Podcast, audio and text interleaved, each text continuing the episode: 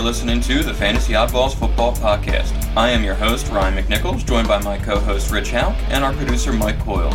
We are talking everything Dynasty and season long fantasy football. We dig through all the numbers so that you don't have to.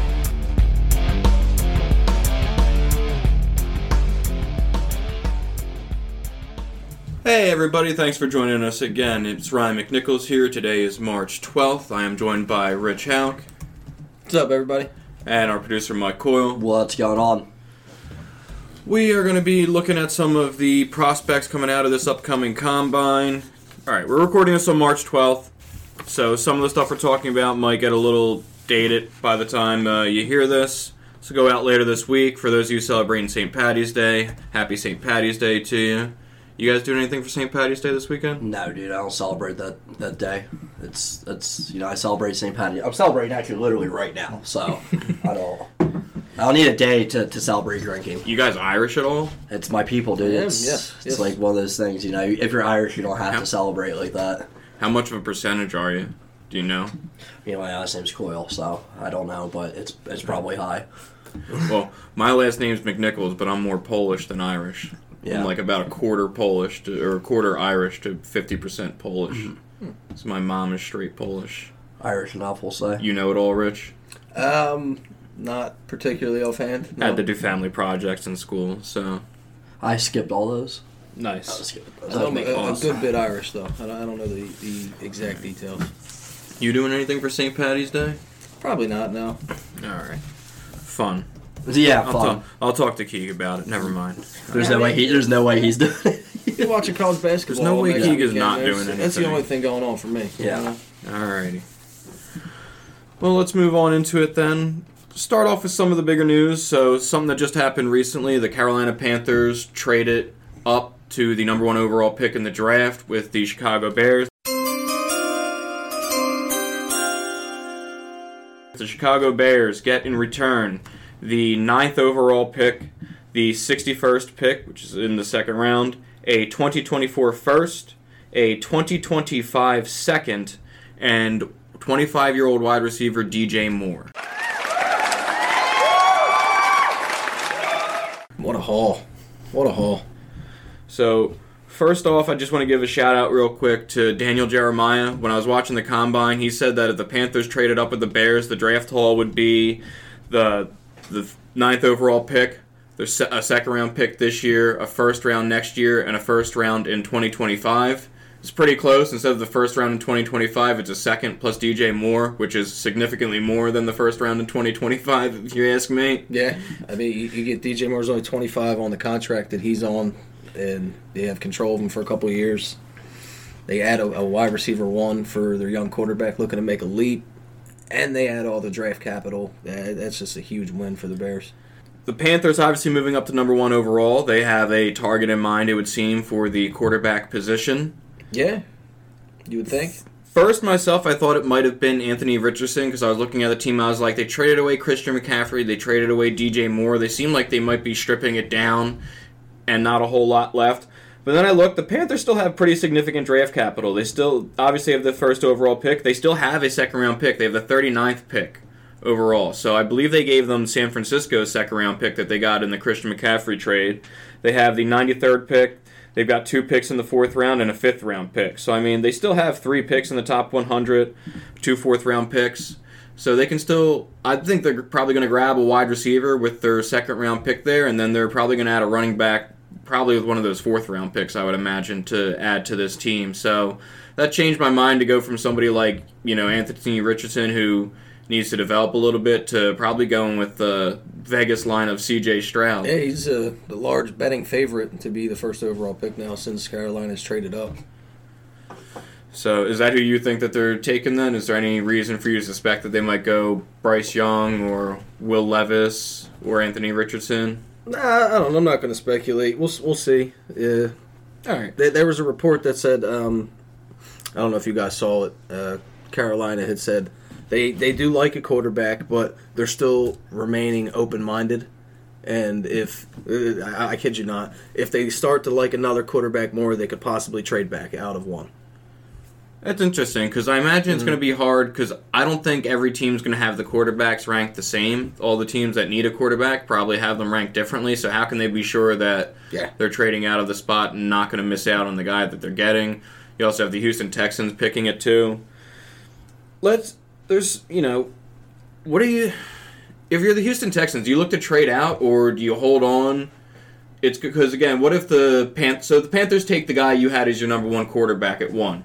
Do you then trade out because your guy is gone, or do you just take your next best quarterback of the Houston Texans? It's going to depend on how they have them, how them graded. Y- You know, um, quarterback isn't the only hole that the Texans have. That team kind of stinks. So I, I don't know. Maybe they could trade back and, you know, acquire some more assets. Yeah. All right, there's a couple more angles to that, but let's get let's just focus on the more important fantasy aspect. What does this mean for DJ Moore, who now goes to the Bears? He'll be there with Darnell Mooney. Seems like he'll be the number one there. Mooney will fall into the Could you imagine if he wasn't? What what what is DJ Moore's value as the wide receiver one for Justin Fields on the Chicago Bears? I, I've been going back and forth on it. I Dude, have I'm, no I, idea. I, I like it more than I think. I think it's sneaky. I think I did. I think uh, I like it more than I think uh, the consensus at least likes it. I I think Justin Fields progressed a lot this year. Um, is, is he is he Himothy? No, he's not Himothy. Is he you know going to be a top five quarterback this year? Probably not. Top seven, maybe. Fantasy wise, he could be top five because I think he he runs could a top lot. five fantasy wise. just- yeah, rush. That's rushing upside. I meant because of DJ Right, Moore. Yeah, I gotcha. in the context of DJ Moore. I, I don't know. We'll, Can we'll it be have to see. worse than it was last year? I mean, he's on the worst passing offense in the league. So So I mean, yeah. For all, all the people out there, like get DJ Moore on another team, the monkey paw curl. Yes, and he goes absolutely. to Chicago, Uh, who has a, one with like. Ugh, Let's see. it's, it's you know as a DJ Moore owner, I don't know what to think. because well, we Just got. patiently hold like I always do because no one wants to pay what he's worth. I I uh, yeah. What's it called? I don't know. I what Fields is coming into his third year This here. is his right? third season. His third season is where we're expecting him to really take a big next step. I mean, this is you have to say it this year from a football perspective, from you know a Chicago Bears perspective. I mean, obviously they his contract's not he's still on rookie contract, but you know uh, it's time to put up or shut up, kind of. Uh, as far as mm, maybe maybe not for him, but like as far as uh, having faith like in like receivers landing there and being in good hands goes. I don't know. I think he's progressed pretty decently though. Um, could be a lot worse. And like you said, they gained an extra first round pick next year. So if they're bad again this year, and then they have two first round picks, one of which is the Carolina Panthers, who's going to be starting a rookie quarterback this upcoming season, who you know could have a very poor record themselves. They could have two early on picks, and they'd be in a prime position to take a quarterback if Justin Fields doesn't work out this year. so like you still said, I think that's a that, that's that's that's disaster. So then still. DJ Moore's back in the same situation exactly he's always been in. It's Can they get him a quarterback? Well, We'll see what happens with Fields. You know, he- Mm-hmm. DJ Moore remains in QB purgatory. If you're holding because you had faith before, you're still holding because you have to hold out. You're not like you said. You're not going to get what he's worth. unless someone in your league is a, a true believer in Fields and thinks he's going to make that leap, and wants to, you know, Okay, he threw Fields threw for 1,800 yards in 2021. He threw for 2,200 yards in 2022. So yeah, I mean, 2,200 yards not not that much. Uh, if, it, it definitely does not inspire confidence. But if he can make that next step and you know. throw for another 1,800 yards. That'd be sick. oh man, yeah, no, it's Even uh, just settle for an even if he additional 12. To, Yeah. if he could get to thirty-five, That's what I'm saying. like, yeah. with his rushing too, like that'd be a nice. The off, if he gets to that, the offense is moving. They're Right. moving the ball. Exactly. He looks good. He's he's making plays, and that's beneficial for everybody. Mhm. Yeah, I'm not a DJ Moore buyer. I'm yeah for sure, but uh, I, I guess yeah, I'm probably more bought in on Fields as a fantasy player. Uh, obviously, that's a yeah, a lot of rushing upside though. You're right. The Panthers now have a hole at wide receiver one. Like I said, I think they'll fill that with the 39th overall pick there. No, no, no faith in Terrace Marshall. Uh, They man, they got Laviska Shenault and she-, Shi Smith there too. Don't sleep on any of them. Yeah, no, they're gonna do something else Don't about worry, that we, position. We know you've never been sleeping on Shenault, right? You've been a you've been a Shenault truther. No, I honestly no. No, I lost faith in him quickly. Uh, did you? Yeah, Yeah, I guess we haven't heard about him in a long time. it's yeah. That's because I, I lost complete faith in him early on. True. I had like a smidgen of faith when he moved to a new team, and just no, nothing. I don't expect anything from him. Cool. He's a drop candidate, depending on who else I need to add. All right, moving on. The other big news is Lamar Jackson received the non-exclusive franchise tag, which means so there's two franchise tags: exclusive, and non-exclusive. Exclusive means that he can only negotiate with the Ravens. He's only going to be able to play on the tag with the Ravens this season or sign an extension with them. Non-exclusive tag means he can negotiate with uh, other teams. So. In addition to that, it means that they only pay him 32 million instead of 45 million this year, so they save 12 million in cap space. Other teams can begin negotiating with him on March 15th. If the Ravens want to match the offer that the other team creates that Lamar Jackson accepts, then the Ravens can do that, but they will send two first round picks to the other team. Or I'm sorry, they if they decide to match the offer, Lamar Jackson will stay on the Ravens on the contract that he was going to sign with the other team on those exact terms. You can't change it. If the Ravens don't want to match the contract offer, they will receive two first round picks from the team that they are trading it to. Based off the way it seems, those two first round picks have you have to have one the following draft cycle and then the draft cycle after that. So it can't be two picks in the same cycle, and you can't do it if you don't have a first round pick in the draft. So, you know, there was a report about a bunch of teams that weren't interested, and one of them was Miami Dolphins. Well, Miami Dolphins can't make that deal until after the draft anyway, because they don't have a first round pick to give the Ravens in return if they sign Lamar Jackson. Secondly, Lamar Jackson. So reportedly, the Ravens offered him five years, two hundred fifty million, with one hundred thirty-three million guaranteed, and he didn't want to take that. He reportedly is looking for a fully guaranteed contract. So around two hundred fifty million with two hundred fifty million fully guaranteed. He's not going to get it. No. And so the whole league is like screaming in collusion and wanting to know why teams don't want to do this and they don't want to sign him to this deal and how could you pass up they're calling him a top five quarterback how could you pass up on signing him a deal with this sort of guarantees this has worked out for one team since lamar jackson has been drafted in the league and that's patrick mahomes and the kansas city chiefs And even his wasn't fully guaranteed. was it? exactly he signed a yeah uh, Like that's part of the that's the real 10 years 450 million 141 million guaranteed That's the big holdup. Like the, it, the way it's written out in the CBA, I was reading about this. Um, the guaranteed money, the portion of a contract, has to be placed in an escrow account Right. upon signing of the contract. Right. It has to be. And- they have to have the money. They have to actually physically Right. have the Yes. money. Yes. Yeah. And yes, these are all billionaires who are mm-hmm. worth a ton of money. Yeah. But people don't realize that's tied up in things. It's not liquid. yeah.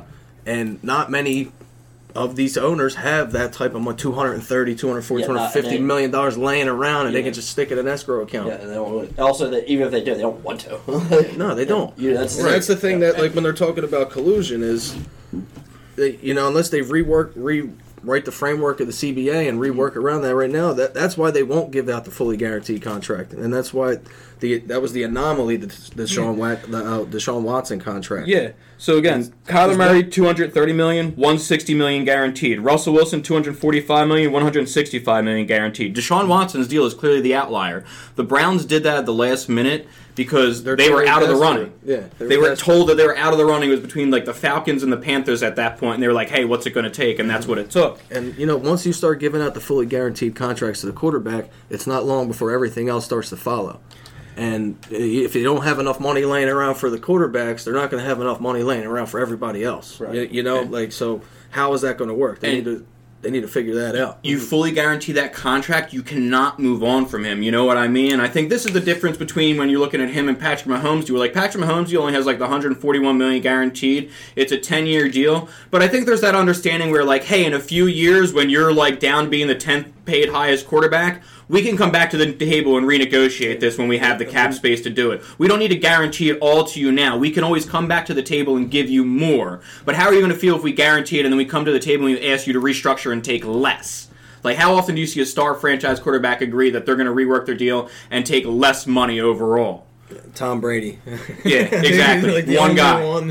One guy. And they, you know, they mentioned that his wife made more money than he ever did in his playing career. Like, yeah, so, He Right. had that luxury. And I don't think Lamar Jackson Jackson's looking for a fully guaranteed deal is going to mm-hmm. agree to then rework it a few years later if he's not performing to the level that they were expecting. You know what I mean? So if they fully guarantee the money, they can't move on from in a few years. They can always come back and renegotiate. You know, if they only guarantee him, you know. 200 million or something he can always come back in a few years and up that give him more come back to the table that's essentially what you do that this is why you have the agent. The agent talks to the team, and they essentially turn into something where it's a six-year deal, but the last two years are dummy years, and it's the understanding that you're going to come back to the table and renegotiate before it gets to those two years and increase what that money is going to be. I don't know what's going to happen. What what do what do the Ravens do if somebody signs Lamar Jackson? There's gonna be trouble! Get two first round picks. yeah. One this year and one next year. no, there's, they'll, they'll probably match as long as it's not a, an outrageous deal with a bunch of guaranteed money. Then Which is another match. reason that other teams don't want to do it because they don't want to write the deal for the Ravens. Then that's an awkward situation too. How do you write the deal, or how do you tell like you know tell Lamar like you know go figure it out with another team, and then the other team comes up with the deal and they're like okay we'll match it, and you think Lamar just gonna be like oh okay cool I'm back I'm back I'm a Raven now like Does he have a choice? no not really you could sit out but that's not the best option for him. It's a it's very interesting uh, like individual case. I mean, such a high profile player operating without an agent, and uh, you know this this um, how often is this option like exercised where like with a high profile of QB? Like, The non-exclusive tag is n- pretty much never used on franchise quarterbacks. I, th- I think it hasn't happened in like ten, at least ten years. Might be longer than that, because the teams always want the exclusive right to negotiate with that right. quarterbacks. Kirk Cousins and Dak Prescott both got tagged with the exclusive ones. So Yeah. So, but yeah, wonder if there's and most like a history of the non-exclusive tag. There is. There, I've seen tweets about them. I don't remember off the top of my head, but that's how I know. There's been at least ten years since it happened. It doesn't typically happen to quarterbacks. There's also a thing where it's like in the history, like there's never been like a player who had the non-exclusive franchise tag who then negotiated a contract with a team that then signed that deal with that team. You know what I mean? It's like it's like the team o- always ends up matching Okay. and not letting the player leave. Okay, okay. yeah. But uh, All right. Yeah. So that was just some of the major news. There's some other moves and stuff that we'll get into on the next podcast coming out in the week following this. So tune back in if you want to hear more about Daniel Jones, Aaron Rodgers, things in that nature. We'll take a little bit more look at the top of the draft. But let's get into some of the upcoming draft prospects that we've got this season. Any of you guys want to start off? So we want to start running back, wide receiver, tight end. um, it's it's I'm I'm fine with whatever Whoever you you got, guys want. whoever Yeah. fancy, whoever's you know picked your fancy.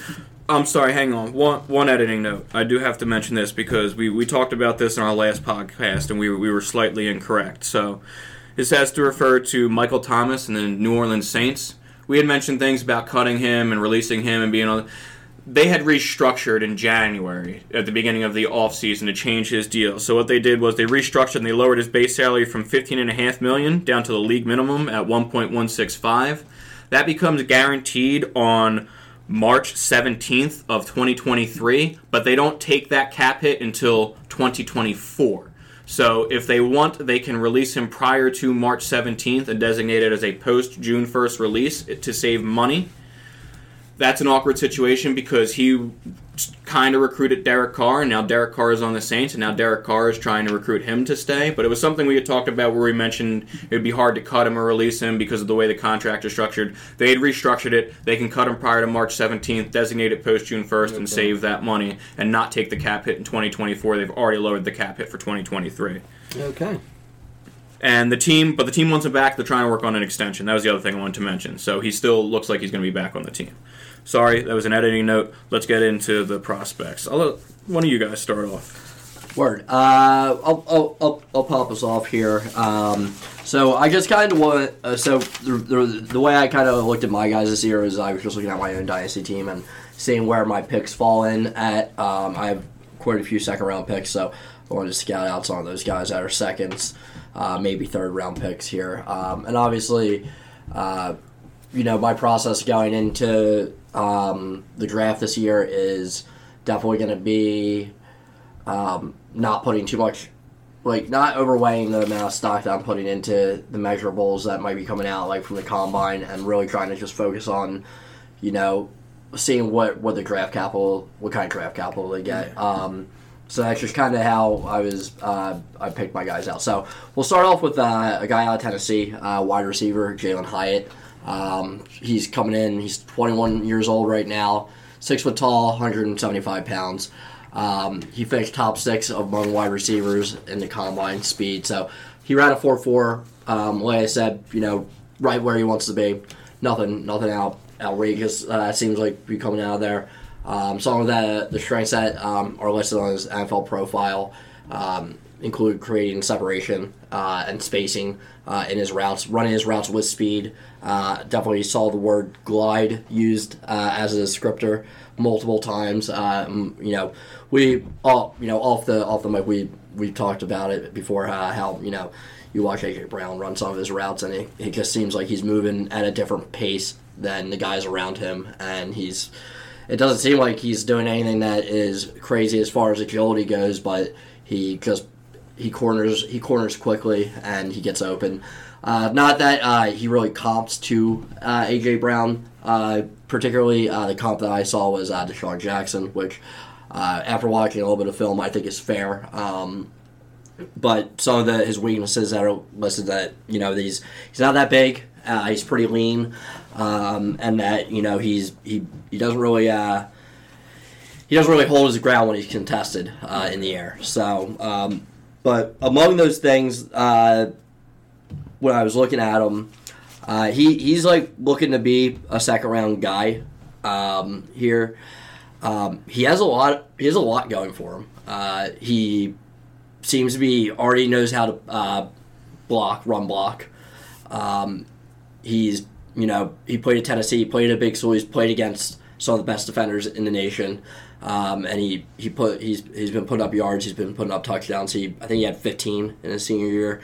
Um, he's only 21 years old, so he's got a lot of time to develop. Uh, he's young. Um, I think he's only a junior, if I'm correct. Uh, he was only a junior, so um, everything seems on pace for him. And I mean, he could be one of those guys that you know gets he gets better draft capital. I like him right now, and this is you know you'd have to have a crystal ball, mid to late second, um, compared to some of the other guys. Um, this is definitely a dart throw guy at this moment, uh, and it's really going to come down to where he get ends up uh, going in the draft at the moment. Uh, I think I was looking at a lot of lists, and like, I said, I have, I have the two five and the two hundred seven, and a lot of lists have him coming in right around twenty six. So that's really I think that's a very fair assessment, and that seems to be about the consensus. Um, but we'll have to see what uh, what the scouts think of him. I'm higher than the consensus on Jalin Hyatt.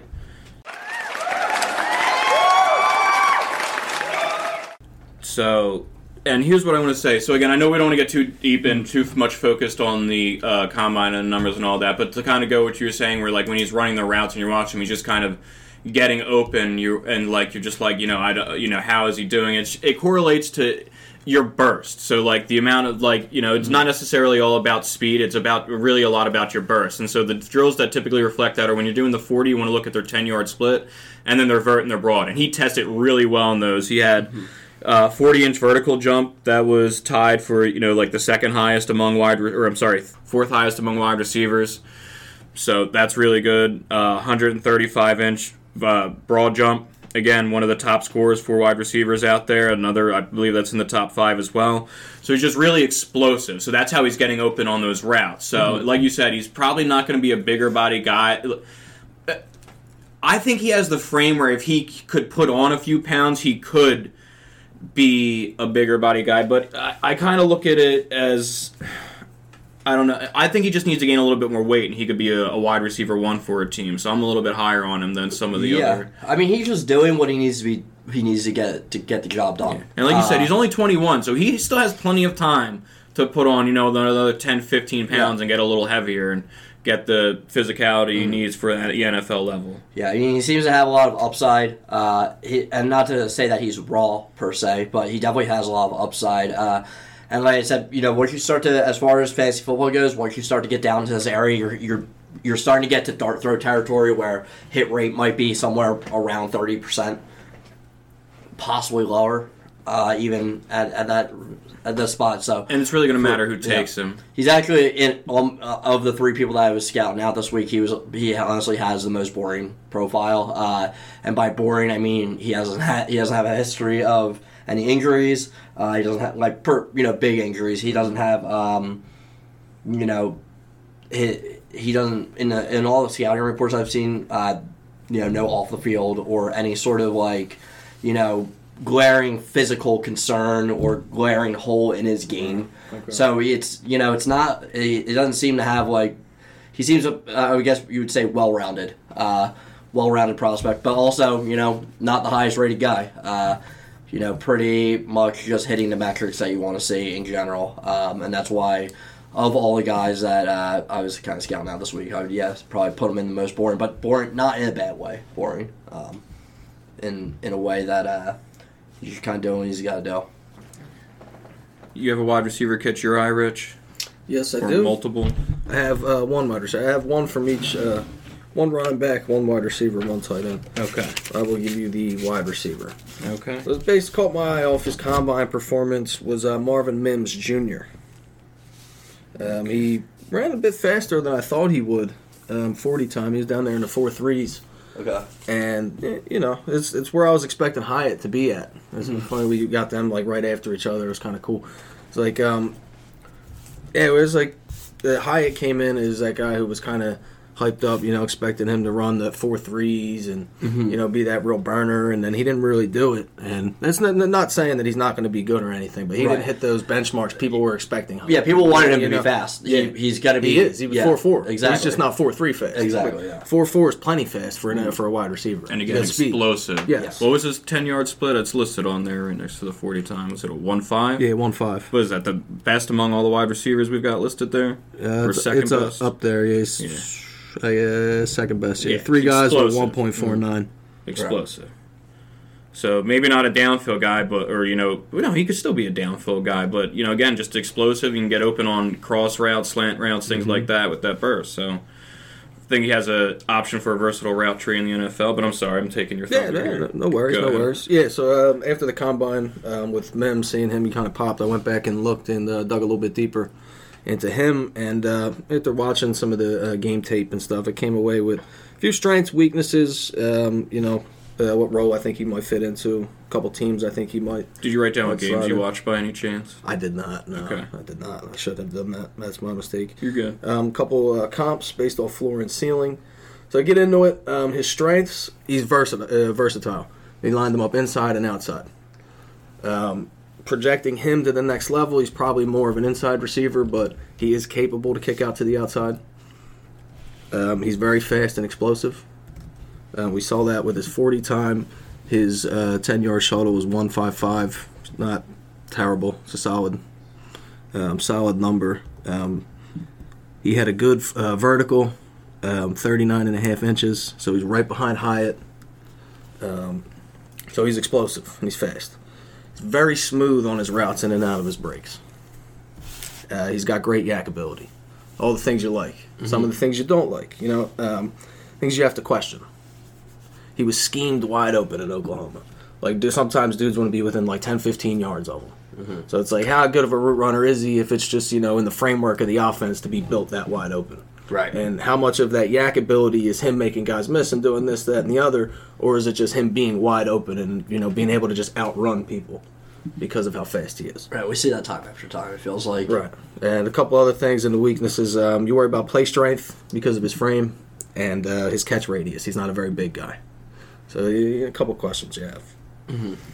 Going ahead, he could, you know, he projects out to be a solid number two. I don't think he has the capabilities to be a number one. Um, he could be a number two, a solid, uh, solid number two wide receiver for a team. Now, for fantasy purposes, with probably, you know, a wide receiver two. More likely, Closer to a three. three flex with play. flex play with two upside weekly. Um, it's a couple teams I thought that might could, uh, could possibly use him. Um, the Browns they could use another uh, deep threat wide receiver, guy with some explosiveness. Uh, same thing with the Chargers, the Rams, and uh, the Titans. Comp wise, I said I'm looking floor comp as somewhere around a Mecole Hardman. Be a gadget guy with some speed, They would do a few things. Um, ceiling wise, I think it could potentially be someone like a Tyler Lockett. Okay. So, kind of go off what you were saying there. I'll, talk, I'll give. So I just had some general thoughts about the wide receivers as a whole. Looking at like the top two tiers there, I kind of had the top two tiers and blended them together and split them into two groups. So I have the group of wide receivers that I think are have the size and the measurables to be wide receiver ones on a team. And that group consists of Quentin Johnston, Jackson Smith and Jigba, Jalin Hyatt, and Rashee Rice. I think they have the build and they meet the thresholds to be a wide receiver one in the league. Then I have the second group, and this is again, this is not in, this is not ordered. This is just the two groups I slipped them in. I have a group of guys that I think ceiling is a wide receiver 1B. So, like the DeVonta Smith to A.J. Brown this past season is kind of like the ceiling I see for them. And that group consists of Jordan Addison, Marvin Mims Jr., Josh Downs, Zay Flowers, and no, yeah, that's the end of that there. So that's the group there that I see as being 1Bs. Now, the top of that group is obviously uh, Jordan Addison and Zay Flowers. And then in the first group, it's Jaxon Smith-Njigba and Quentin Johnston. And I think those four wide receivers are the ones that have the potential to go in the first round of the NFL draft. And the other guys I imagine will be second round picks. And so I so the way that kind of breaks out is I have a I project a lower ceiling or a lower floor for the four guys I just mentioned compared to the guys behind them. So where you want to, so like my top two guys then would be Quentin Johnston and Jaxon Smith-Njigba, and then where you want to take, uh, what's his name, Jordan Addison or Zay Flowers versus where you want to take Jalin Hyatt, for example, is kind of dependent on what you feel about those players or the team that they go to, essentially, and things like that. And again, the teams they go to will have an effect on this as well, depending on whether or not there's that wide receiver one role even available on the team. True, true. But that's kind of how I view it. It's again, uh, just like you said, the size and, and the thing about that second group I mentioned. We just keep hearing with them that they're going to be put in the slot. You know what I mean? We keep hearing that about Jordan Addison. Zay Flowers, obviously, even smaller than that, going to play in the slot. Marvin Mims, like you said, a little bit smaller, but I think they could be in the right situation, you know, like an Amon-Ra St. Brown type, where, like, you know, if you're the one on the team, there's nobody else there. It doesn't matter if you're playing in the slot like that if you're getting 10, 11 targets a game. Cooper Kupp plays majority of the slot. He's a bit of a bigger guy, though. Yeah. It's a little bit of a different play style than those guys. But It's, it's real funny that you brought that up because the reason I picked Zay Flowers uh, among like where he's projected to go uh, when we were talking about this about a week ago was also there was that picture on Reddit. Did you see that, uh, Rick? Where it was the picture of him like before it was like towards the end of the season, and like the second picture was like a week before the combine. And he was like so Yeah. much bigger, dude. He was so Yeah. good. I was like, damn. I, I saw that picture. Like, damn, what's this dude uh, up to? I was like. I was like, uh, he's definitely uh, he's gotten way bigger He's uh, in the in gym a real short amount of time. A real short amount of time. So, so, that was what, yeah. But that's what you're talking about, though. Is can these guys hit those up. measurables to to play at the next level? Uh, it's definitely interesting, and there's a lot of those dudes this year. I feel so- like My guy, uh, the first guy I'm going to talk about is Quentin Johnston. So I watched uh, Oklahoma. I watched him against Oklahoma State, uh, Kansas, and Michigan this past year in 2022. Those are the three games I looked at. So some of the things that I've noticed for him is that I feel he's really good at finding the open space when he's running his routes. He's really good at finding the area in between defenders when they're doing zone coverage to get open.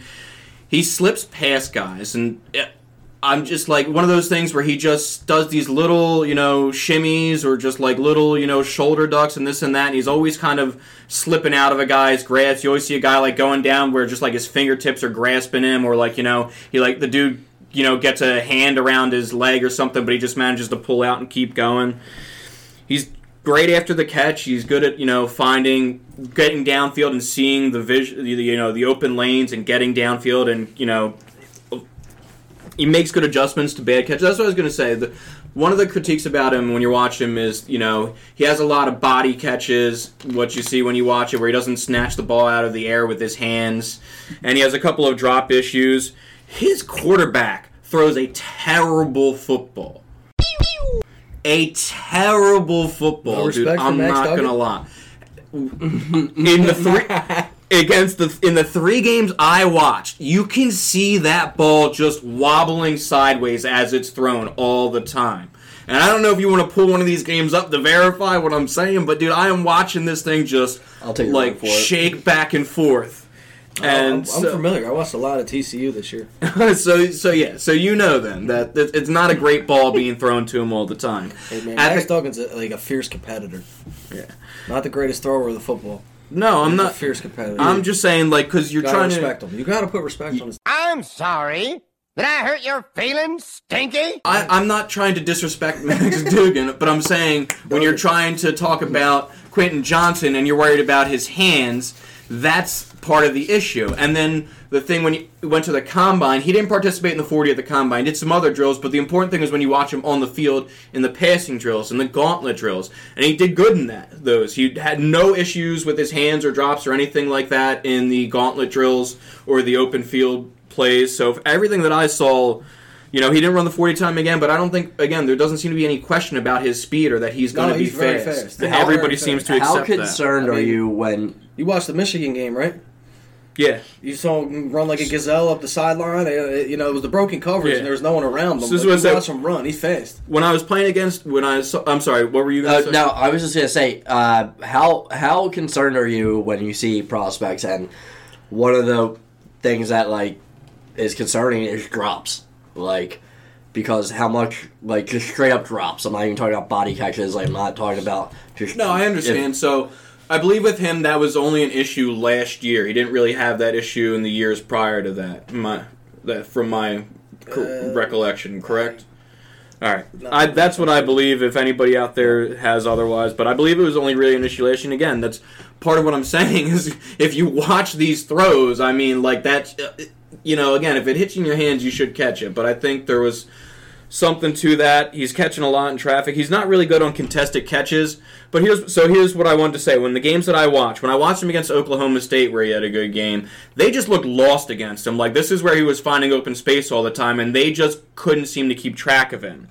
When he played against Kansas, they had their hands all over him. Like he is basically getting PI'd every play just about when I'm watching that game. Just looks like somebody's always grabbing him, trying to drape over him, things like that. And he has a lot of contested catches where a dude is basically coming up with his arm around him already, and it's not always called. So I think that contributes a little bit to you know his drops and his poor percentage in, in the contested catch. And against Michigan, they looked both. They were either completely lost trying to cover him, or they were uh, interfering with him to prevent him from making a play. So that's what I saw in the three games that I watched from him. So when you see then he goes to the combine and he ha- and you don't really see those issues in like the same situation where you see all the other wide receivers and some of them still had issues with drops and all that. And again, what you watched was he was plucking it out of the air with his hands. There's no body catches, straight catching it with his an- hands good balls thrown to him. So I'm I I'm less worried about it after seeing those sort of open field drills on the combine because again, when I watch the tape and I see a poor quarterback throw.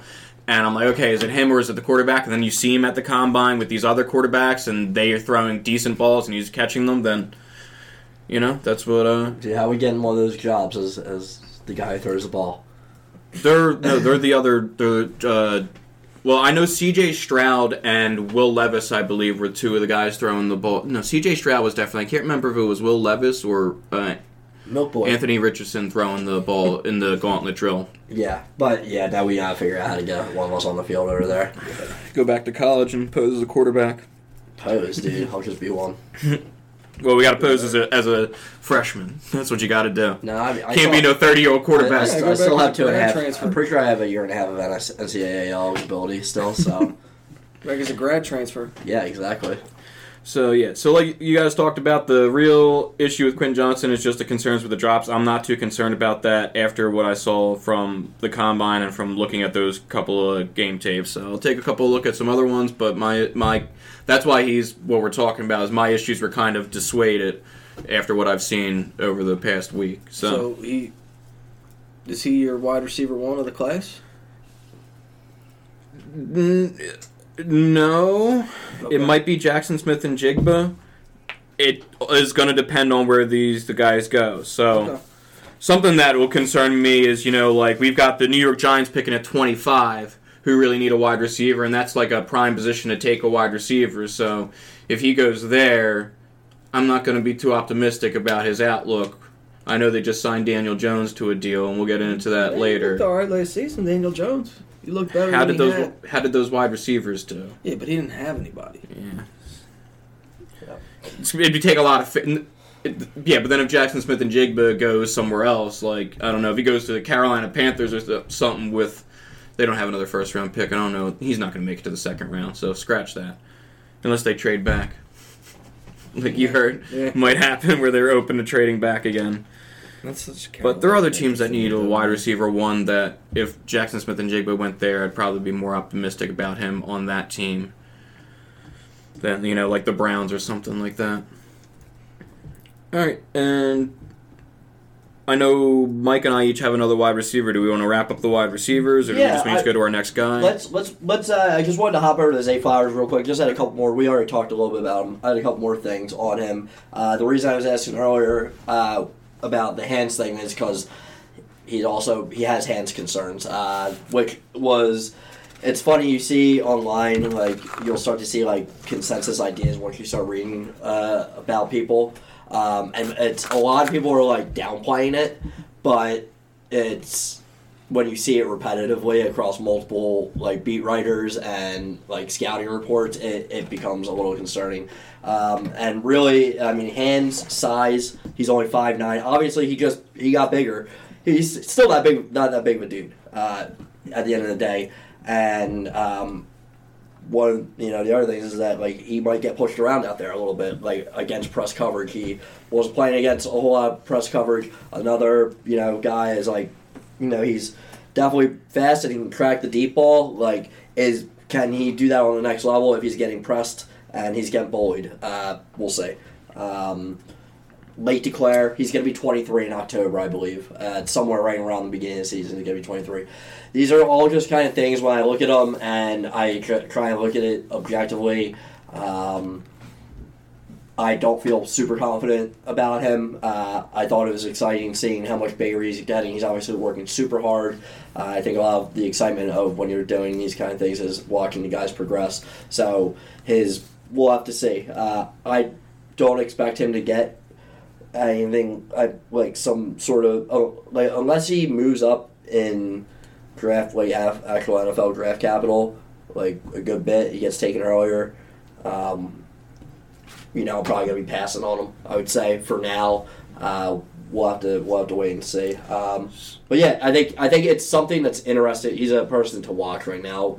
I think his stock is very uh, it's it's wobbly at the moment. Uh, there's a lot of mixed bag kind of He's one reactions. very like excited and interested to see where he goes in the draft, like Yes. draft capital wise. Like Slot, also slot guy. I forgot to mention he's also a slot guy. and uh, not necessarily like landing spot, more so just like what round he goes in. You know. yes, yeah, you he yeah you don't know yeah it's up in the air right now.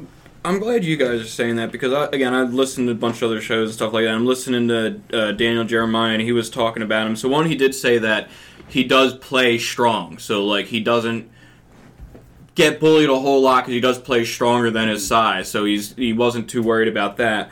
But he basically grouped the top. He said that the top wide receivers in this group were going to be Zay Flowers, uh, Jordan Addison and and Jaxon Smith-Njigba. Those were the three guys he was grouping in the as the top wide receivers, and he said they should travel together as the top three when you're kind of. And I was like, I don't know that I fully agree with that kind of grouping there, like you said, where it's.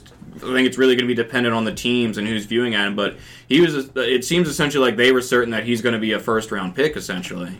Dude, yeah, I, I've seen him on mocks going uh, at the very end of the round uh, of the first Yeah, round. he's like electric. 30. He's Yeah. electric with the ball in his hands. Yeah. But how many guys are electric with the ball in their hands? Uh, We say that, feel like you hear that all the time, and then the dude never. He's then he ends up being like a, a gadget player. He Yeah, ends up being a Rondale Moore type guy. How Just- many yeah. like are just, see that's in, that's an interesting comparison because Rondale Moore was a second round pick. Uh huh. Now Kadarius Toney, first round pick. Also, that's smaller different because guy. that's Yeah. injuries too. yeah, injuries are. Yeah. He hasn't been effective But when he's. you know, if Mm-hmm. if Flowers gets the first round draft capital, hey, Yes, yeah. If he gets Well, a, eh, eh, we'll see. if he gets a first round draft capital, he he could still. I still project him that you're going to be seeing him going in your second round. dude, but dude, I mean, dude, maybe somebody reaches. Wait till he goes like 31 because the Dolphins don't have a pick this year. Yeah. 31 to the Chiefs. Oh. Everybody loses their goddamn Oh, mind God. again. No, God! No, God, please, no! No! No! No! Oh god. And oh, I already have. Skyy Moore. I don't need another person on the team. I, I, I'm not picking him if that happens. I'll go next player, even if he's best player available. Right, and it's like the obvious pick. I'm skipping, like, uh, and then I'll get burnt, and I'll just have yeah, Sky, I'll, I'll have Skyy Moore on the bench. So sorry. won't get the go on. sorry, Skyy Moore is, is a tough one for me. It's a tough one to swallow this year. It's all right. Um, but yeah, so that's that's all I really got on Zay Flowers. Uh, All right, we'll just wrap up the wide receivers. Then I'll come back to it, and then we'll hop into the uh, running backs, and then we'll the tight end that Rich Well, has. I mean, we can we can lump him with the pass catchers, I guess. Who, yeah. running back. No, the No, tight end. tight Oh, the tight end. Okay. All right. That that's so. Do you want to go next with the tight end, or do you want me to wrap up the wide receiver? Oh, I'll put him in real quick, and All right, then you let's can go. wrap it up. So we got uh, Zack Kuntz out of um, Old Dominion. Old Dominion. He blew up the combine, man. Blew it up. He's up there with like top tight end performances of all time. This is a really good tight end group. And, and, and he just pull. We got the combine tracker up here. You pull it up. Uh, yeah, I mean, I can pull up the combine. Yeah. It- it- pull it up. Pull his numbers up. He- And look at where he was at compared to the rest of the tight ends. Okay. He he blew it up. Yeah. So it- like as you see that, you're like, all right, let me go dig in further on this guy because this is a good tight end group. Some strengths that you see on tape is his size and his wingspan. He's big and he's athletic. He can move. And he knows how to use his frame. Like he boxes out the defenders on making catches and stuff. Some other, you know, some questions you have. He's not very good against the press. His press coverage, uh, getting off of that, is his release um, a little suspect. Um, now he's a tight end, so you know, this next one's a little questionable. Um, his strength is a blocker. Um, you see, he's, he's not great uh, blocking. Um, and he only had 15 starts in his college. He's a former transfer from Penn State. He only saw the field. Um, he played in three games over his uh, three years at Penn State before he transferred to Old Dominion. Um, he had a good season. His his not this year, the year before that, um, he had a good season, almost 700 receiving yards. And then this picture, he got hurt and missed the, the, the back half of the season. Um, but man, when you, you see the uh, the athleticism from the combine, and, and you can see it on tape, but he's raw. He has some developing to do. Um, Tight ends usually do. yeah, I, I yeah, I don't see him expect him to be a guy who's early drafted in the NFL draft, if he's drafted at all. I mean, maybe he's like a sixth, seventh round pick, or you know, an undrafted free agent signing. So for dynasty drafts, you're looking at you know a last pick of your draft, or you know someone you're trying to pick off, uh, pick up off free agencies, or someone you're just keeping an eye on in the waiver wire to pick up if you like the landing, you know, like a situation as it progresses through the course of the season. You know. Absolutely. But his role, I mean, if if he hits with the, you know, if he's able to put it together, his athleticism, his build. I mean, the dude's six foot 8 and you see you see the forty time there. He run like he run like a four five. Like Four five five. uh, you don't see that very often. Second among the tight ends this season or this uh, combine. So his role, he could be a weapon for a team, whether that's just a red zone weapon or a guy they want to, you know, attack, have attacking the seams. Yeah. Um, he's got. A do you have a, I'm sorry. Did you? If you if you already said it, do you have a place where you like to see him land, uh, at, or at least a type of offense, even if you know that doesn't have to be specific. I had yeah, I have three teams listed here that, Okay. that could be in use of this type of a player. You know, I, well, will all of these teams give him the proper time to develop and you know in order to get to where he needs to be to be successful? But uh, I'm looking at the Packers, Okay. the Panthers, and the Raiders. Yeah. I mean that makes sense. Yeah. Um, so for comp wise, looking at the floor, um, every other athletic tight end that never put it all together and Dude. didn't become anything in the league. I was looking through the all-time um, tight end like athletic testing things here, and there's so many absolute guys you've never ever Mm-hmm. They- heard There's of. dude who comes out and blows it up And- every year, but and- you know he yeah. can't necessarily play football good. This is why you pair the combine with the tape. He used Now- the combine just to Right. confirm or Uh, verify yeah. what you've seen on Now- tape. Well, it's funny that when you look at like the other positions, like the guys at top that are top in the athletic charts are often they're well-known guys. And tight end is just, ev- it's, it, dude, it's a crapshoot. Like, Yeah, I mean, ceiling wise, I'm looking at the way you, you watch him on tape, uh, the way he moves, and the way you can envision a man with that size and speed being utilized. It just, you know, you get some Jimmy Graham vibes. yeah. And, you know, that, that's the, the longest of long shots that he becomes that. But, you know, that's what you're looking at if he hits his full ceiling. The, the dude's an athletic freak. So just then, sorry, I was looking up the numbers just to verify what you're saying, or not verify what you're saying, but just to let everybody know. So he was second in the 40 time among tight ends with a 4.55, first in the vert, first in the broad, first in the three cone, tied for first in bench with 23 reps, and second in the 20 yard shuttle. Yeah, he he he was he was He, he blew it up. yeah. You could also check all-time performers. He's not uh, super high on any of that that list, but that's why I checked uh, when I went and checked the all-time performers. Like, there's guys up there, and it's like I might know the name, but I was like, well, I haven't heard that name more than a few times, like eight years ago. Like, Yeah, but I mean, this guy with that athleticism and you know, if he's able to land in the right situation and put on a little, Pitts add a little more strength, be a decent in line. But even if he gets to a situation, it's probably the best for him is um, a team that likes to utilize the tight end out of the slot and split out wide. Mhm. So where he doesn't necessarily have to get in there and block, you know, the big fellows. He can maybe block a corner or a safety or. You know, he's not blocking linebackers and edges. Cowboys tagged Dalton Schultz, right? They didn't get to a long term deal. It could be team. Yeah. They need a wide receiver, so maybe you get a tight end who can kind of help fill that Maybe role while also getting someone. wait, is behind Mike Dalton Gesicki Schultz. still on the Dolphins? Yeah, but the, They tagged him, they didn't they? They barely threw him the ball last year as it is. Gesicki. Yeah. Yeah. Right? You don't need Yeah. to. You have Jaylen Waddle and Tyreek Hill out there. Why do you need to throw wait, it to I was Mike saying, Gesicki? could could he fit in that type of os- offense? Like, Yeah. He could. Just, Fulfill- it just fulfill it, more of it- a- he could. It would make him fantasy irrelevant, though. I think. Yeah, but Except he could be a week- better version. Except of for the week he catches a touchdown. it. If he, I don't yeah. know if he. I mean, Yeah, maybe maybe. Gesicki is his ceiling. Like maybe that's what. The, if if this everything goes right, Uh-huh. like he's Mike Gesicki. Yeah. hmm Fair. bro. It's just you know I wanted to take a look. needs another. I had to take a look at him after he just you, you read the numbers out. He was he killed the combine. Yeah. I'm like, who the heck is this guy? And I'm like, dang, all right. You know, you look into him, and you're like, he probably won't be much, but it's, it's still Could fun. be. It's still fun to dig into. The the what every I feel like all the time it's like this tight end's gonna be awesome. I always got a random tight end. Last year it was uh, the dude out of um, Nebraska. He was just another six foot eight dude. is that He wasn't nearly as athletic. That's not though. uh, Wadmeyer, is it? Austin Allen, I believe. Austin Allen, okay. Yeah. Oh yeah, yeah, yeah, yeah, yeah. Yes, I remember looking at. I remember watching the film and being like, "Oh my!" This So I is- saw a dude he's a giant, bro. Yeah, I saw him hurdle somebody. I was like, "Jesus!" I didn't know a guy could get up that high. Yeah.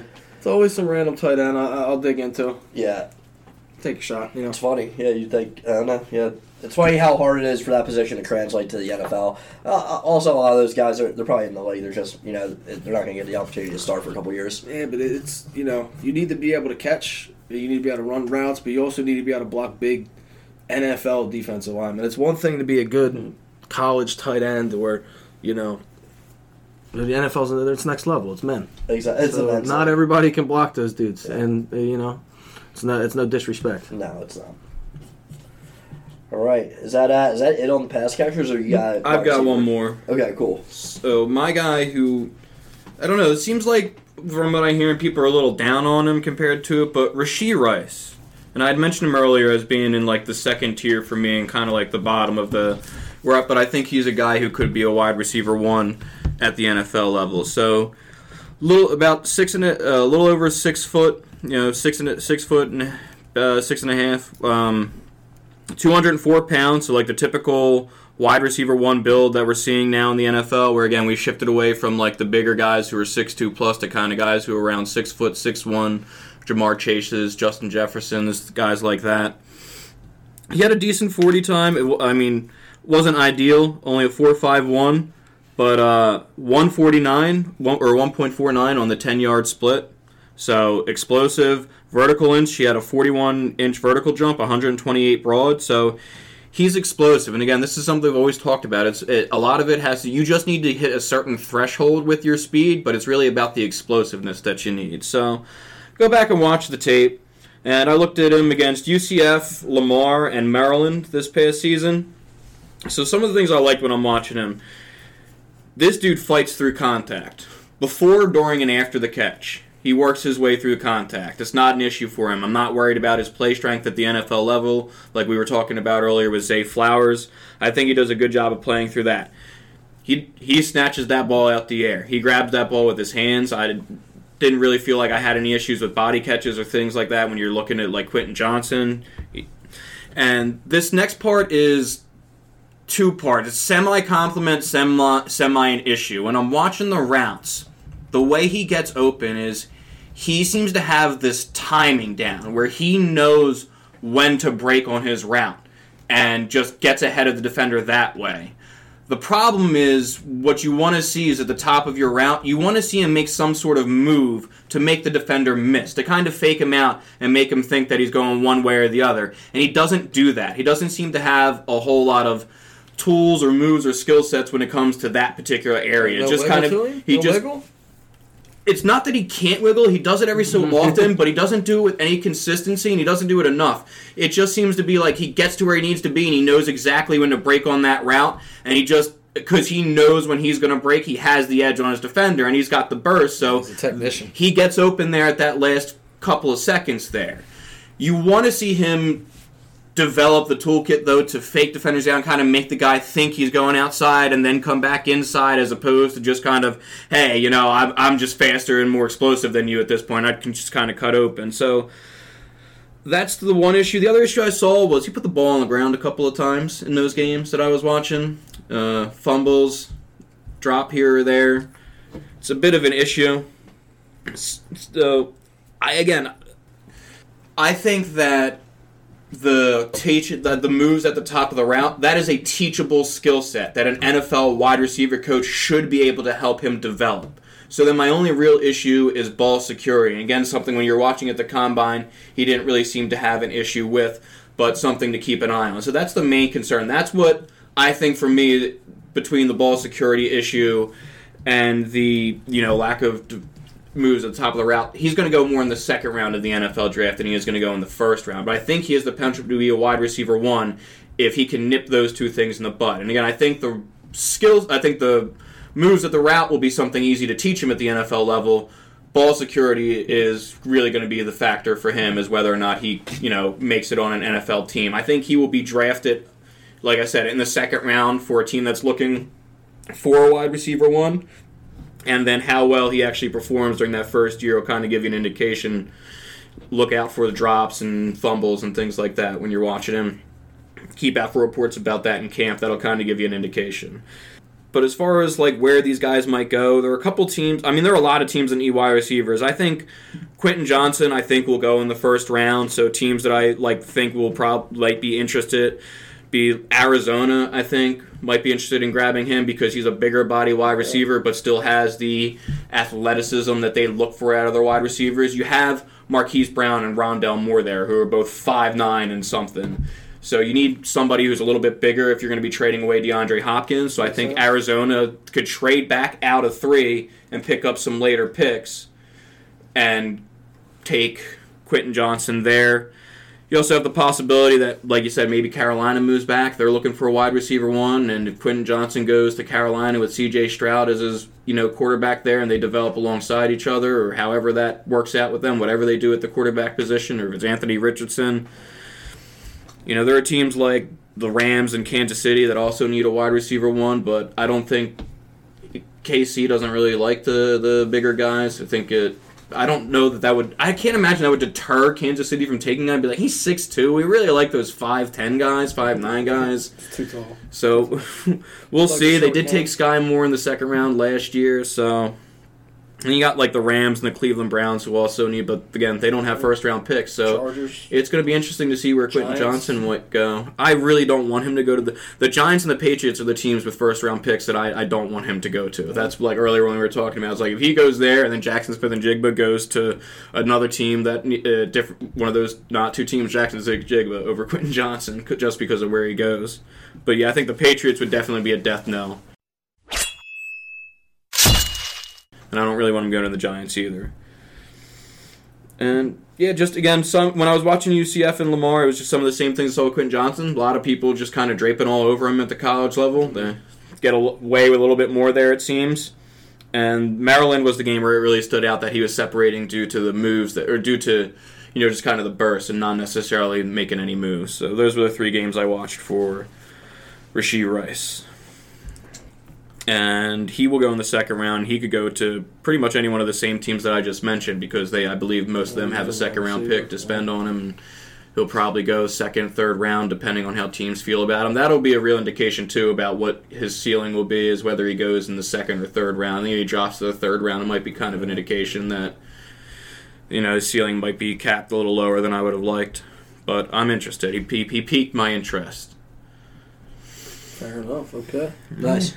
Mm, That's going to wrap up the pass catchers, and then we got some running backs. I think every one of us has a running back, correct? We all have one running back. I have a running back. Yeah. I have a running back. Alrighty, fantastic. Well, well, Mike, you started us off with the other ones. Let's just keep it going. Okay, cool. Uh, so the the running back that I was looking at, and uh, the person who has definitely interested me the most of my uh, players I looked at this week is uh, Tyjae Spears um, out of Tulane. Um, he's had definitely a very interesting college career so far. Um, he was hurt back in October 2020, uh, where he tore his ACL. Uh, I believe he was a sophomore. Um, but he was, or sorry, he was a redshirt freshman, possibly. Uh, but either way, um, yeah, he, he tore his ACL against uh, Southern Miss, um, and he also tore his meniscus, I believe. So he was hurt uh, early into his career, and uh, his numbers, due to that, his numbers show like you know he is.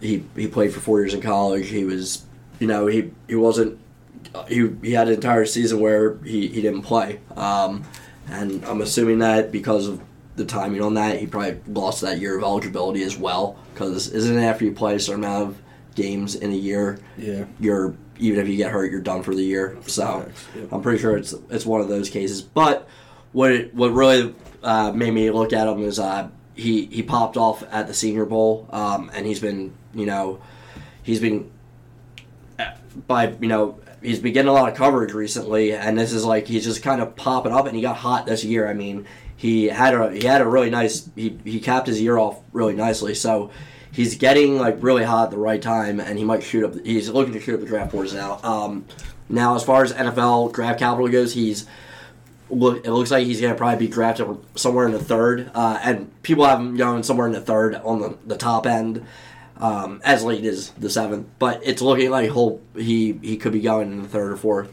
Um, So late day two, early day three. right, NFL draft. right, Okay. and and you know this is uh, as far as what we're looking at with him. Um, it's yeah, I think it's interesting. It's one of those things where like I'm, I'm watching closely. Um, I think if he gets the draft capital, I'm, I'm taking a stab at him. Uh, okay. and and you know He's very explosive. yeah, I, I think I'm taking a stab. I'm, I'm hoping he flies under the radar too. Uh, um, and and but I take a stab at him maybe somewhere in the late second. Uh, probably the third is more likely, uh, depending on how you you get a read on what what the people in front of you need. Uh, Depending on his draft capital too. You yeah, that's know. that's what's gonna decide it for me. But um, good. Yeah. I don't know. When you hear an injury, an ACL tear, 2020, the thing is, people are like, "Oh, well, you know, he, that's a major injury. He's right back." Uh, but like, it seems like he's like silencing he, this this past year and the, the last, honestly, last like three months of football have kind of you know put that to rest. That I mean, it it's it's been three years, you know, so um, and he's he's a relatively young guy, uh, still considering that he had that injury. Oh, you said ACL. Was the injury? Yes. Okay. So time out real quick. I Uh-huh. just want to interject with three things really quickly. It's going to be quick. One, the Dolphins have officially traded and acquired Jalen Ramsey. Two, you guys made picking a, a running back that impressed really difficult because you took the two guys that I was looking at and it was hard to come back and find another one. so- Three, how dare you add Deuce Vaughn to the list? Give me a five foot snuck him in five running back So we to put on there? the list. I The start of the look- list, right? start looking things up. Five foot five inches. Did you watch the tape? Don't care. Don't care. Still don't care. I don't care. Five foot five Did you watch the tape? No. All right, I saw five foot five inches. you saw enough. Yes, you gave him the Darren Sproles treatment. Five foot five, 179 pounds. This dude will explode on contact. Tyjae Spears, yeah, and like you said, we know it takes a while to recover from ace. Uh, back to what you were saying. I'm Yeah. done with the timeout. We know it takes a while to cover, but again, if you look at the combine, it seems like he's back. 4 4 in the 40 yard dash, 39 inch vertical jump, again, one of the top ones among running backs, and 125 inch broad jump. Again, among the running backs that we've got listed here that we, you know, we're interested in, that's one of the, you know, that's like the, that is the second best among the guys on our little list right there. Yeah, he- I don't know what he was actually at the combine, that's just among the guys that we're looking at. Ran for almost 1,600 yards this year. Um, it's just it, he seems to have impressed. Uh, 5'11", 201, he's got a decent size, so yeah, he could totally be the RB1 for a team. It's just a matter of where he's going to go. And this is just something you have to remember, too. The, the, there's not going to be a whole lot of Saquon Barkley's and Leonard Fournette's and Zeke Elliott's running backs are going to be taken in the top 10 of the first round Right. very often. A lot of the starting running backs are going to be second to fourth round picks moving forward. Right, you I know. mean, he You'll could- occasionally have Bijan Robinson who might go in the first round. Right. Like, like, we're talking second half of the first round, Right. probably. Yeah, absolutely. And I mean, uh, I think that it just seems like he could fall into a draft like where he gets immediate usage, like comes out and like could make an immediate impact this year for a team. So if you're looking for an RB, it seems like I don't know. He could, he could be that guy, dude. What if, what if, what if the Eagles draft him? Like, what do you, you know, he could. What, what if we pick him? How do you feel about him? Uh, he'll be in a timeshare with Kenneth Gainwell. Yeah, I don't. It, it, it's a, Eagles are looking for a bigger back who can Yeah. shoulder the load. Well- 5'11", 201. Yeah, it, I'm just saying theoretically, like how, how would you how would you? You need to look I've for got what a the guy. Eagles are looking I've at. got a guy. Charbonnet. I've got another guy. Yeah, Roschon Johnson would fit We'll get too. to him. Yeah. All right. But anyway, uh, Sorry. yeah, keep your eye on him. Uh, keep your eye on him. I, I just I, I think that you could get him for he not steal by the you get him later. And I think he has good upside of those guys that are exist in that tier. okay. Yeah. Fair enough. You can go next with your running back, Rich. Just keep the same order we've been going. Okay, the running back uh, Chase Brown out of Illinois. Man, he uh, very impressive on the tape, man. Very impressive. He, impressive the combine. Like I, I, not that I had overlooked him. I just, you know, I hadn't gotten around to digging into him before, and he was a name you know and you see, but like you didn't know much about him, and like you, you know, well, wow, it's pretty impressive tape. Mm-hmm. He's got great vision, very good vision. You see him; he reads his blocks well. He steers his blocks well. You know, occasionally, you see him; he's got his hand on the guy's back, and he's sending him which direction he wants him to go, and he's breaking right off of that.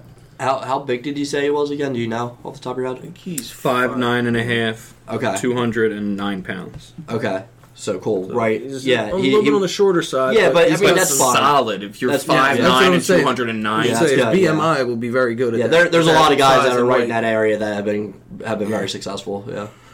But um, yeah, he, he's his vision is like I was gonna say. His vision's unbelievable. He reads and steers his blocks. Um, he sets up defenders in the open field very well. Um, makes quick cuts. He's fluid catching passes, and you know this thing that we talk about in fantasy with the running back position, finding a workhorse, right? Uh-huh. This guy's capable of that. He averaged twenty seven point three carries per game last year, Yeah. and he held up. Yeah. So playing in the Big Ten, which that- isn't you know you know it's not the SEC, but the Big Ten's a physical fo- football conference. They play Right. defense, they run the ball. Yeah. Like it's a physical conference. Do you think uh, how how how much usage did you think he got too much usage in college uh, as far as Um, long term for? I have his stats here. Give me a Yeah, second. let me take a look as well.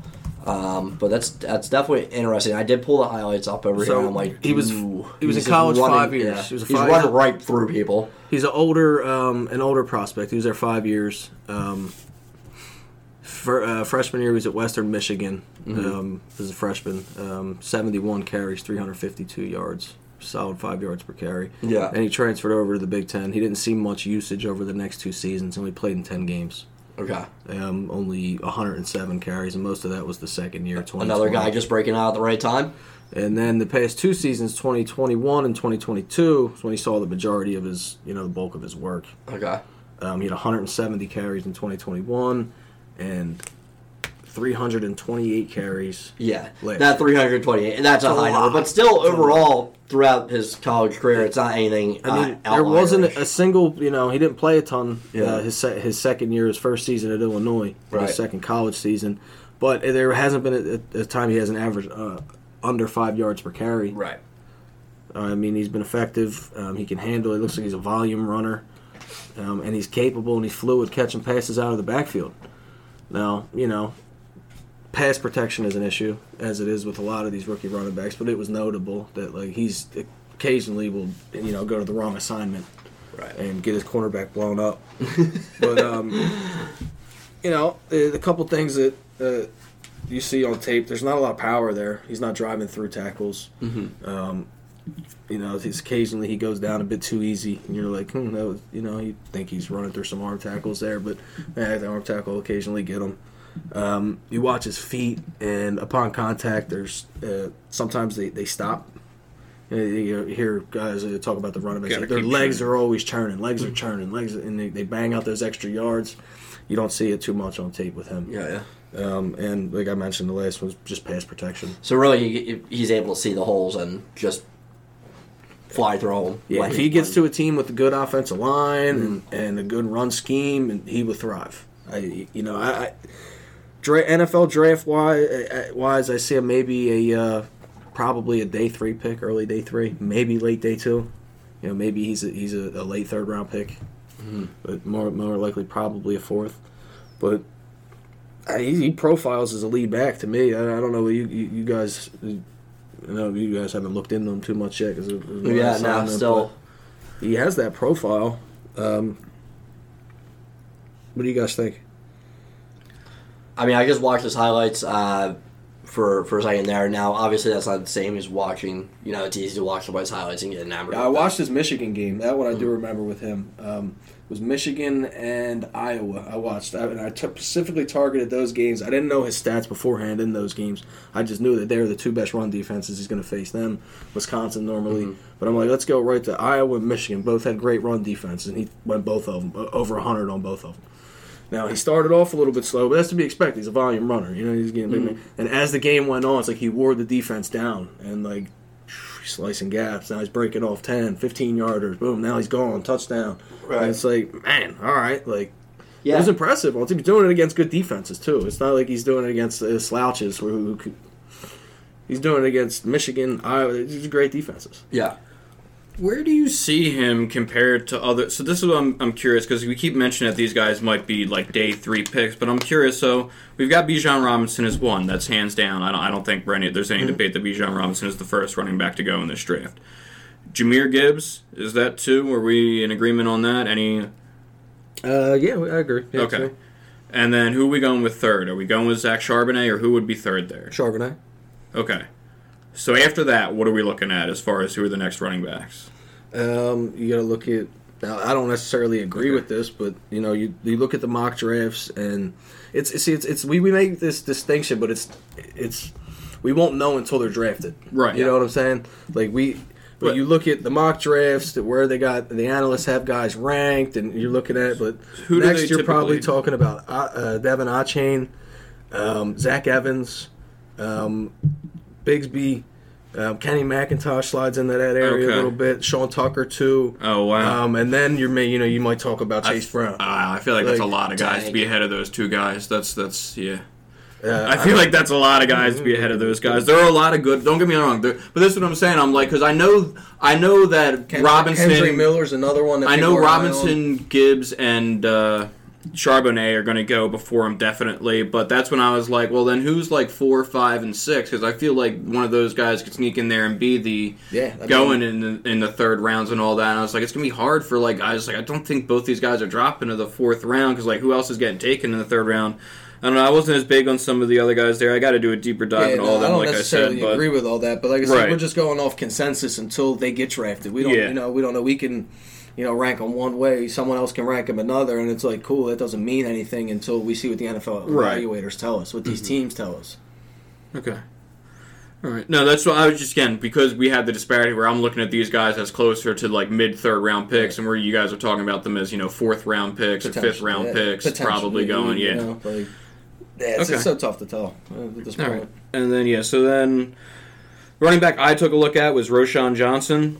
So Roschon Johnson out of Texas plays behind Bijan Robinson. I'm sorry I didn't give the name for the school for the other two wide receivers I did earlier. Roschon Johnson uh, coming out of Texas played behind Bijan Robinson the past three years. So he was a starter in his uh, rookie year. Played behind Bijan the past three years.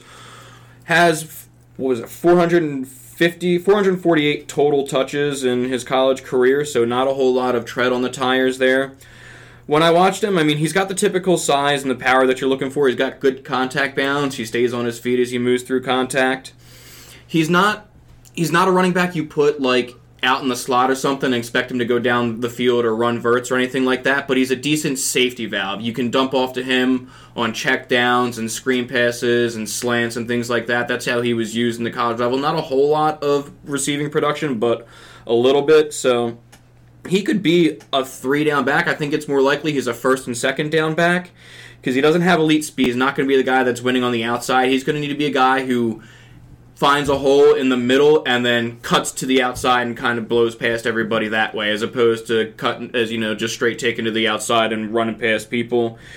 He runs a little high with pads. He doesn't always get low because of a bit of a bigger back, and then his footwork is inconsistent because he always seems.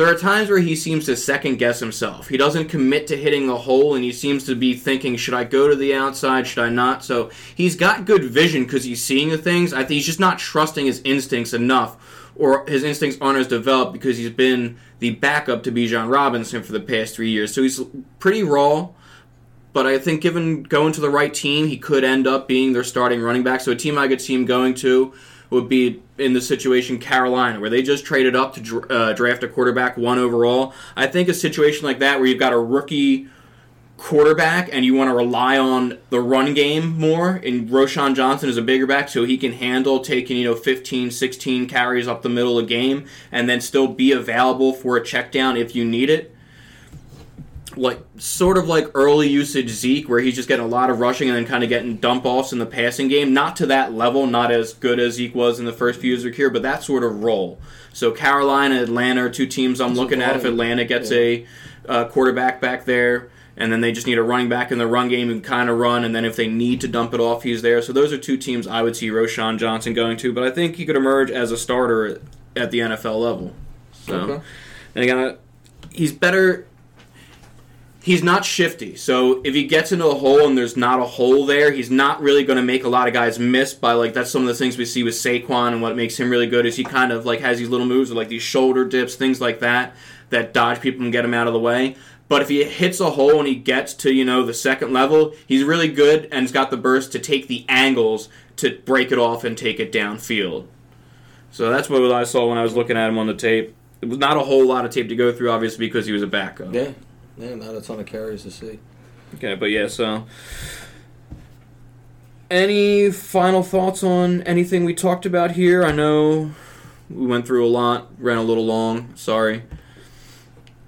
No, I think I, I mean I think that was pretty solid. Uh, it's a good way to kind of look at some of the guys, especially I think we looked at a lot of guys that were further down the list there, which is um, Yeah, the top guys are talked about to death. top guys are talked about the death. Uh, you know, once the especially like when you're in that top six, top five guys, um, um, like outside of quarterbacks, really, um, you know, there's so much data on them. Yeah, it's, there's it's, most of the time it's best to go consensus at that point. Yeah, it is. High, I- I mean, it- draft. It, I think it, For the most part. Yeah, and yeah. Typically, like you know, use your use your big indicators and try to. I, I try to try not to get too clever with it. yeah, you is don't um, overthink it. yeah, don't overthink it too much. Uh, but where where it can really pay off is.